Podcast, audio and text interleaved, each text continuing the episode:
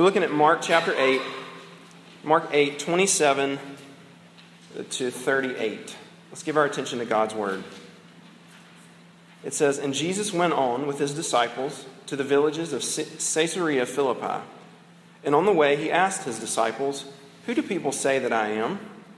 And they told him, John the Baptist. And others say Elijah, and others one of the prophets. And he asked them, But who do you say that I am? Peter answered him, You are the Christ. And he strictly charged them to tell no one about him. And he began to teach them that the Son of Man must suffer many things, and be rejected by the elders and the chief priests and the scribes, and be killed, and after three days rise again. And he said this plainly. And Peter took him aside and began to rebuke him. But turning and seeing his disciples, he rebuked Peter and said, Get behind me, Satan, for you are not setting your mind on the things of God, but on the things of man. And calling the crowd to him with his disciples, he said to them, If anyone would come after me, let him deny himself and take up his cross and follow me. For whoever would save his life will lose it, but whoever loses his life for my sake and the gospel's will save it. For what does it profit a man to gain the whole world and forfeit his soul? For what can a man give in return for his soul? For whoever is ashamed of me and my words in this adulterous and sinful generation, of him will the Son of Man also be ashamed when he comes in the glory of his Father with the holy angels. All men are like grass, and all of man's glory is like the flower of the field. And the grass withers and the flowers fade away, but the word of God stands forever. So let me pray for us before we consider it further tonight. Heavenly Father, we, we stop for a minute uh, to talk to you, having just heard from you, uh, because we need you. Because if we understand ourselves rightly, we know that we will not be able to we will not be able to see reality we will not be able to hear your word if you, do, if you don't work. And so we pray, Father, that you would be here tonight by your Holy Spirit, that you would work in spite of my sins as the speaker, in spite of all of our sins as the hearers, that you would be here and open our ears so that we can hear, and our eyes so that we can see. And Father, we ask it in Jesus' name. Amen. Has anybody seen, I'm going to be somewhat surprised, uh, has anybody seen a movie called From Dusk Till Dawn? Uh, a couple of you? Okay. Um, I haven't actually haven't seen the whole thing. I've seen bits and pieces of it. It is a very, it's from 1996. It is a very odd movie. Um, and it's, it's odd for a number of reasons, but I guess you could sum it up uh, by this that basically, right in the middle, right at the, the halfway point of the movie, it just, everything all of a sudden just switches, turns on its head. You think it's going one direction, and then all of a sudden it is right turn going somewhere else. Um, one, of my, one of my friends who uh, is very familiar with uh, movies, and, and this one in particular, said, described it like this the first half is a criminals on the run slash hostage situation. And then at the halfway point, it suddenly becomes a vampire movie. And that's exactly what happens. You think it's this, you know, criminal, uh, you know, thriller sort of thing, and halfway through, vampires. Very odd. Turning point. Uh, and I bring that up because um, probably to a lesser degree in some sense. Uh, that's a little bit of what's happening in this passage. This passage is very much a, a turning point in the Gospel of Mark. Uh, if you've been with us, you know that we're studying through studying through the Gospel of Mark this semester, and our theme every week is, is wide-eyed wonder. And that's our theme because Mark writes in such a way uh, he writes with this unique sense of excitement about Jesus. He, you almost get the impression that that he's like a little kid that wants to take you and show you a, a new toy or tell you a story. That he's grabbing you by the hand, his eyes bulging, and saying, You have got to come see this. And see Jesus. Wide eyed wonder. And we say every week that uh, if you. Uh, if we hear this rightly, if we see Jesus rightly, then we'll, we will be left with that same wide eyed wonder. So maybe if, you're, if you've grown up in the church um, and you're bored with Jesus, then I think Mark is exactly what we need. So maybe that's you. Uh, in this passage tonight in particular, I think, I think we're going to see that wide eyed wonder and be left with it uh, because, of what, because of what we see Jesus uh, say and, in a sense, do here in this passage. Uh, like I said, it's very much a turning point. Um, almost every commentator that you read is going to agree that this passage divides the gospel in half. The first half, what we've been studying all the way up, uh, you know, until tonight, basically Mark is showing us that Jesus is, he's showing us that Jesus has the authority uh, to be the Messiah, that, that, that he is God himself, that he has all authority, that he can do any and everything because he's God. And then here at this point, uh, and from, from here on, the emphasis is going to very much switch, and it's going to really focus more on what Jesus has come to do, uh, particularly that of, uh, of being the Messiah. That's what we're going to sort of drill down into tonight. Um, and so I want to look tonight at, at three things about what Jesus has come to do, and maybe in a sense, how he's come to do it.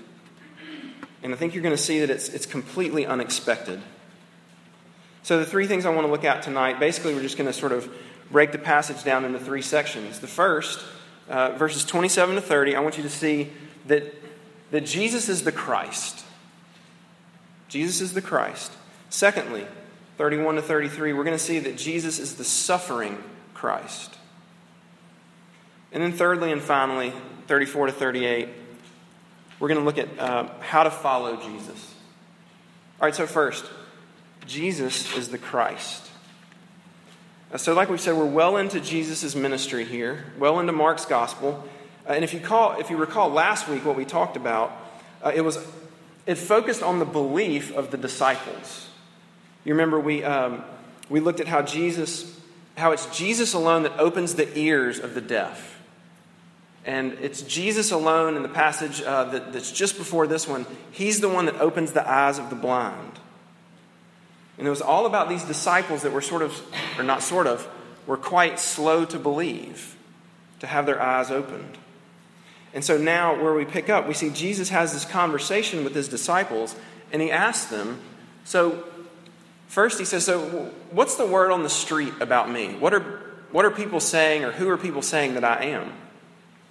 And so Peter speaks up, as he's wont to do, and he says that, well, some people are saying that you're John the Baptist, come back from the dead. Some people are saying that you're uh, Elijah. There was some prophecy in the Old Testament, in Malachi, that uh, before the day of the Lord, Elijah would come back. So some people think you're Elijah. Uh, and some people are saying that you're an all, you know, a, a new prophet altogether uh, that's, that's come along. Uh, so you could sum up what Peter's saying that basically everybody's saying that you're some great man that, that God has sent. And then Jesus looks at him and he says, Okay, but who do you say that I am? And Peter says, You are the Christ. And it's clear from this passage and, and from others um, that, that Peter is exactly right and that Jesus very much owns that title for himself. He accepts it. So we need to take a minute and talk about what does that mean? What does it mean that Jesus is the Christ? Um, to, the, uh, to the Jew, in, in this day and age, and, and well, I guess in, even, even now, to be the Christ, uh, it, it meant everything. All of their hopes and dreams were pinned on the Christ coming. Christ, uh, or Christos, the Greek word, it's the Greek word for the Hebrew word, right? Hebrew is what the Old Testament was written in. Uh, the Hebrew word for anointed, right? Um, and so basically it means the anointed one. In the Old Testament, what you see is that uh, there were three people or three offices that God anointed, that He set apart for service prophets, priests, and kings. Those three offices were anointed by God and set apart. And so what you see is all throughout, uh, all throughout the Old Testament, God is promising to send sort of the, the ultimate anointed one, the, the Messiah, the anointed one. The one, the one that's going to be the prophet, priest, and king all rolled into one. That's what the Messiah or the Christ is. If you're a note taker, you, you can see this 2 Samuel 7, Psalm 2, Jeremiah 23. So the Christ is the, is the promised hero uh, that's going to come back, that God's going to send, and he's going to fix everything. He's going to make everything better. That they were looking for this, this hero to show up, and he's going to put everything back to the way it's supposed to be. He's going to fix all the wrongs. He's going to, he's going to bring justice. He's going to punish evil and reward righteousness. And it was clear, it's clear from the Old Testament that this Christ is a divine figure, that it's God Himself in some way. And so Peter and presumably the other disciples have recognized, and in Matthew's gospel it makes it clear that it's because God has revealed it to them, that what they're looking for, who they're looking for, the Christ, is this guy. It's Jesus. And I want you to take just a minute, try to put yourself in that situation, and think about how amazing it would be. Your people have been waiting for this Christ for generation after generation after generation. And what you're realizing is that he is standing right there, that he, that he showed up, that your wildest dreams are about to come true. It, this is probably a, uh, a bad illustration, or at least it's probably a sad illustration. It probably means bad things for us, but we're going to go with it. Um, it. It's probably sad to compare the Messiah to, to sports, but again, it probably says more about us, um, or just me. But I want you to imagine, I want you to imagine that you, uh, you know, tomorrow you wake up and you, uh, I was about to say read in the paper, right? because I'm your granddad's age. Um, you know, you see on your Twitter feed that Baylor has gotten the number one football recruit, the, the best football recruit that's come along for the last hundred years, like in the whole country. This is the kid that everybody wants, and whoever gets this kid, it is going to put your program on top. It's a, it's a no doubter, right? Um, yeah. You're going to go, whether you're on the bottom, you're going to go from the bottom to the top. He's going to make everything about your program different. You're going to be national champs. Uh, or, or, maybe it would be like um, getting LeBron James on your basketball team. The guy that shows up, and it doesn't matter how bad things are, they're all of a sudden great. You're all of a sudden a winner. Look, you, you know how excited you would be about that, right? And that's, that's Baylor football. That, that, that's just this little hint of what, of what these guys are experiencing. Because this is obviously so much bigger than, than a football program. Right? This is, this is their, their heritage. This is their, this is their life. Uh, your, their daily life, everything about their daily life is going to be radically affected because they were under the oppression of, of the Roman Empire. And now the Messiah has showed up. And that's going to be all different.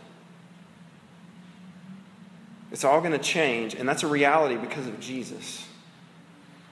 All right, so what does that mean for us? Um, really, it means the same thing. I want, you to, I want you to take a minute right now, and I want you to think what do you, what do you want out of life? I want you to stop and actually think about it. Think about what do you really want for your life?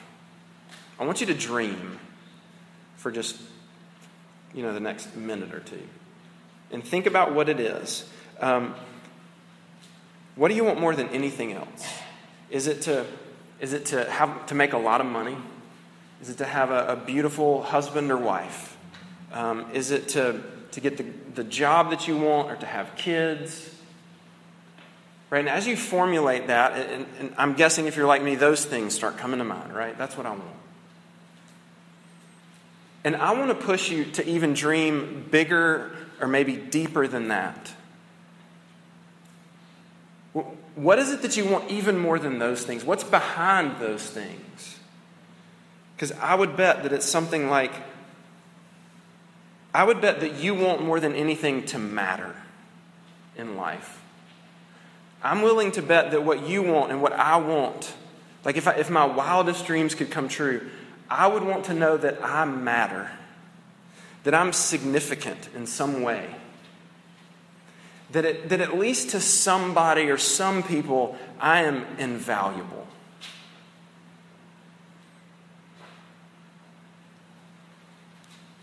I bet you would want something like to have all of the wrong and the evil in the world disappear. I bet you would like to have all the injustice uh, righted and justice brought. I bet you would like to feel no more pain. I bet you would like, if, if you're just, let, let's dream really big, right? That no more bad things are going to happen. If we're honest, if, if we're really going to dream, that's what we want. And, and what I want to pitch to you, what I want you to see, is that that's actually a reality in Jesus. That, that because Jesus has shown up, that those things, those things, those things can be, are in a sense now, and absolutely will be a reality. Your wildest dreams coming true.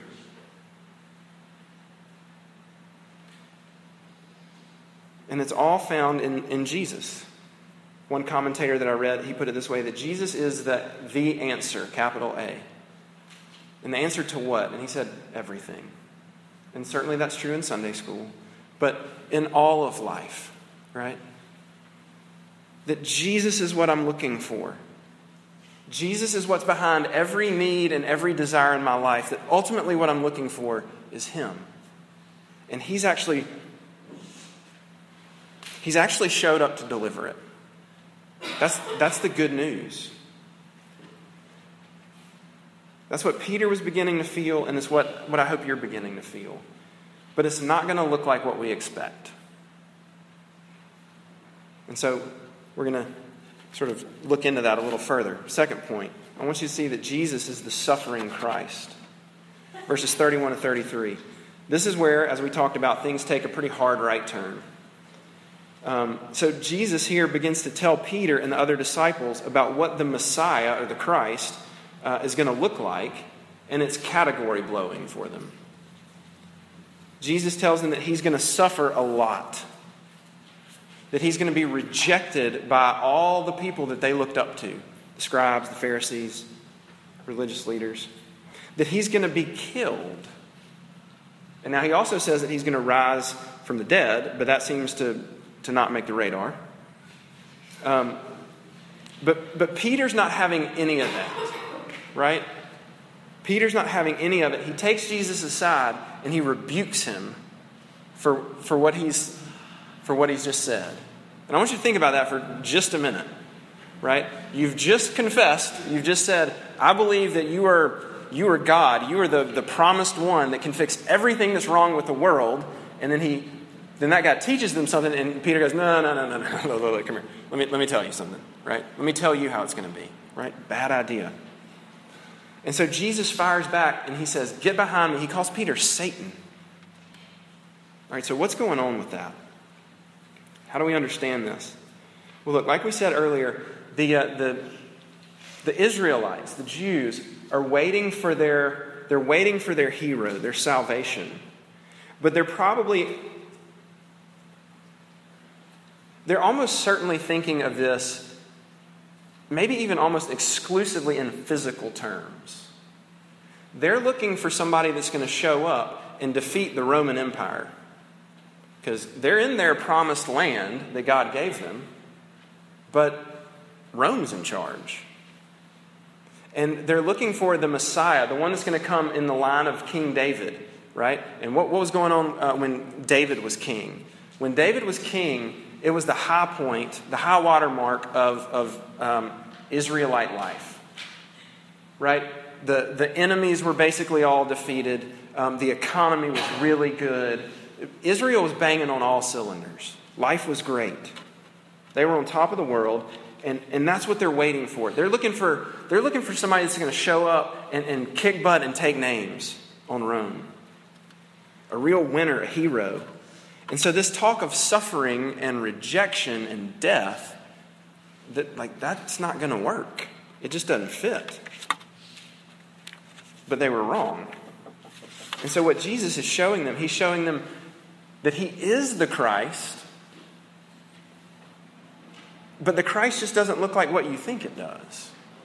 He's showing them that the Christ is going to bring salvation, but he's going to do it in a way in which you would never expect. He's going to do it not by winning, but in a sense by losing.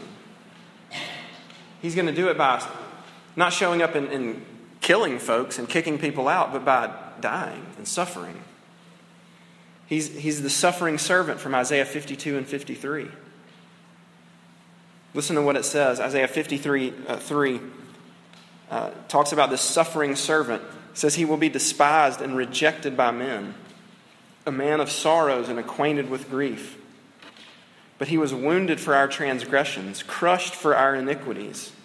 Upon him was the chastisement that brought us peace, and with his stripes we are healed.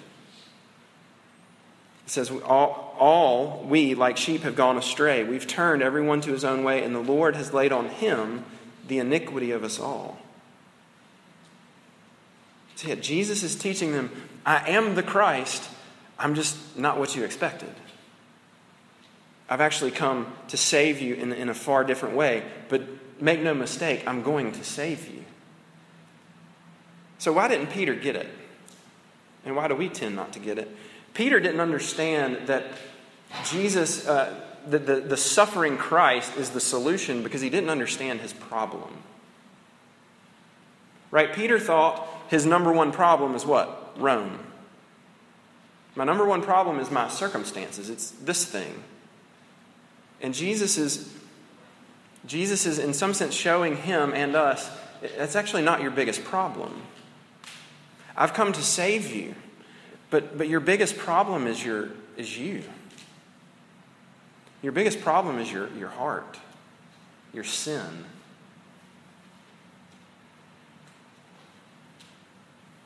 I had a friend of mine, a doctor friend of mine, this was uh, years ago, well before we, we moved here, and he, uh, he had a patient that he had been seeing for a long time, an older lady, and she was, um, she had a chronic sore throat. And so she would come and she would want him to write uh, a prescription for antibiotics again because it, it helped a little bit. And so after you know a few rounds of this, he, he said, "No, I'm not going to write your prescription for antibiotics. Uh, you need to, we need to do some further testing." And she was furious. Just write the prescription. I know the problem. I got a sore throat. I need antibiotics. And he said, "No, I can't do that." Uh, and so they did some testing, and so she was convinced she knew the problem and therefore knew the solution. But what the testing turns out is that he had to tell her, You don't know your problem. Your problem is that you have throat cancer. And the solution is chemo, radiation, something like that.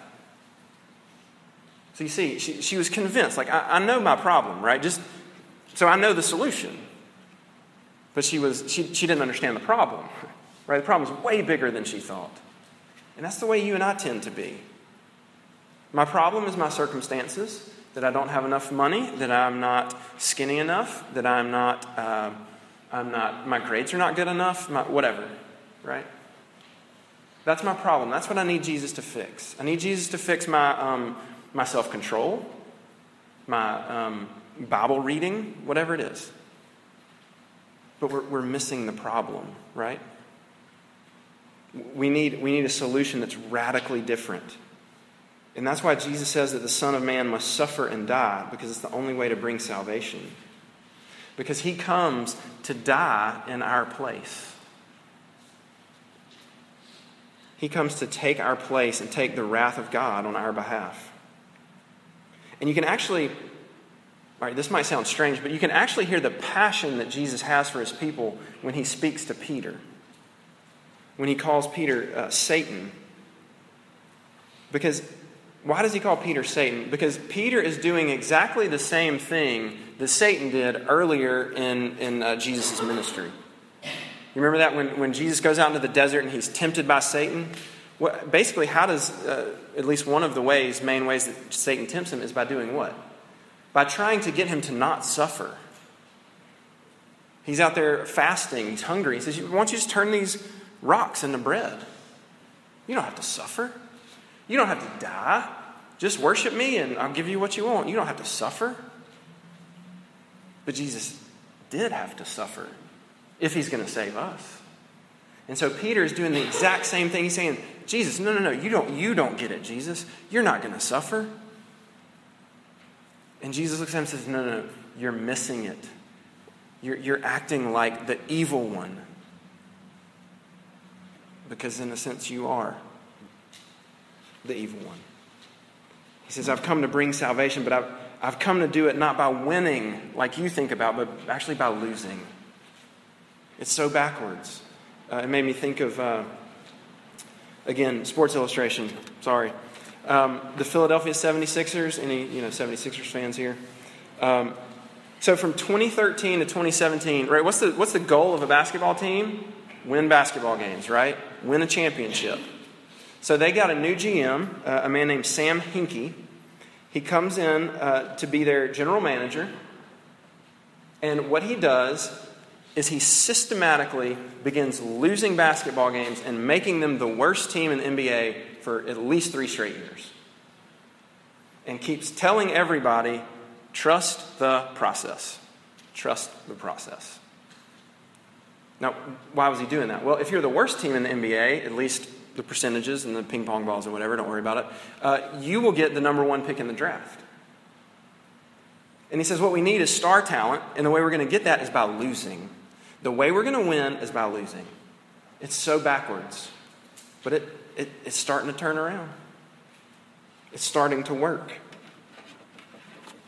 It doesn't look like what you would expect. Jesus says, Look, I'm going to bring your greatest hopes and dreams to fruition, but it's not going to look like like what you think it is. But, but can you begin to see, even from this passage, that Jesus does, that he does begin to bring as the hero what we really want? Right? That if what you want is a love, is to be loved more than anything else, right? He shows up with this deep and passionate love that says, I love you so much that I'm willing to die for you. Uh, if, you wanna, if you want to matter more than anything else, right, Jesus shows up and he, he accomplishes salvation and he says, I'm going to take your, your terrible resume and I'm going to give you mine. So that when God looks at you, the way that he thinks about you, the way that he views you, is, is the same as me. So you want to matter? How about having the reputation of the sinless Son of God? That's how much you matter. That's what our souls are really longing for to be loved unconditionally and un, unendingly. All right, so how do, how do you get that? We've got to wind up, we've got to move quick. So, third and finally, how, how, how to follow Jesus. Verses 34 to 38. He actually tells us very clearly how to follow him. And again, it's, it's probably not what you would expect. Jesus says if you want to follow him, then it's going to involve your death too. Verse 34 If anyone would come after me, let him deny himself and take up his cross and follow me. Look, following Jesus means that it means that we're going to have to die. And I want you to just let that wash over you for a minute because that's, that's really stark language. Jesus says, pick up your cross and follow me. And I want you to think about this that the people in this day, you know, they didn't have the New Testament. They don't know how it's going to end. When they think cross, they don't think like, oh, you know, like that'd make a great necklace. They hear cross, and that's like that makes no sense. Cross is awful. People die in horrific ways on the cross. So, what Jesus is saying is incredibly radical. He says, You're going to have to die. And that might sound scary, but I want you to stick with me. I think there are two senses and we're going to wind it up really fast with these two ways. I think there's two ways in which Jesus, Jesus is, uh, means this that we're called to die, um, to take up our cross and die. And it's, I'm going to explain this it's a justification sense and a sanctification sense. And by that, what I mean is that there's a sense in which um, that we die to ourselves, we die to begin the Christian life and then the living out the Christian life is this continual dying to our sin. So, first, um, becoming a Christian means that we deny ourselves and take up the cross. What does it mean to deny yourself? The only other time it's used uh, in the New Testament is, it, is when Peter denies Jesus. It's pretty interesting if you think about it. Uh, he denies Jesus three times, and what did that look like? It looked like Peter saying, No, I am not connected to that man in any way. I don't have anything to do with him. We're not together. Don't associate me with him. You know, I'm not throwing my lot in with that guy. Got nothing to do with him. The opposite, right, would be to say, you know, I'm tied to him. If he goes down, I go down. Right, so what would it mean to deny yourself? It would mean basically to sell yourself out. To say, I don't want to be connected with I don't want to be connected with the things I've done. I don't want to be identified with, with who I am. I, I want to be rid of that person. Don't count me as him. You know, honestly, that sounds a lot like, like what? Confession, right? In a sense, repentance. To say, I'm not with that guy or that girl. Um, is to recognize fundamentally that at my core, I am no good. And, and I don't want any part of that guy anymore. Yeah, that we're so bad we cut ties with ourselves. Jesus describes it as losing our life, which means that we've got to see the ways that we try to gain our life in this world by our, you know, going to our good grades or our athletics or our boyfriend or girlfriend or whatever, and, and to turn from those things and turn to Jesus.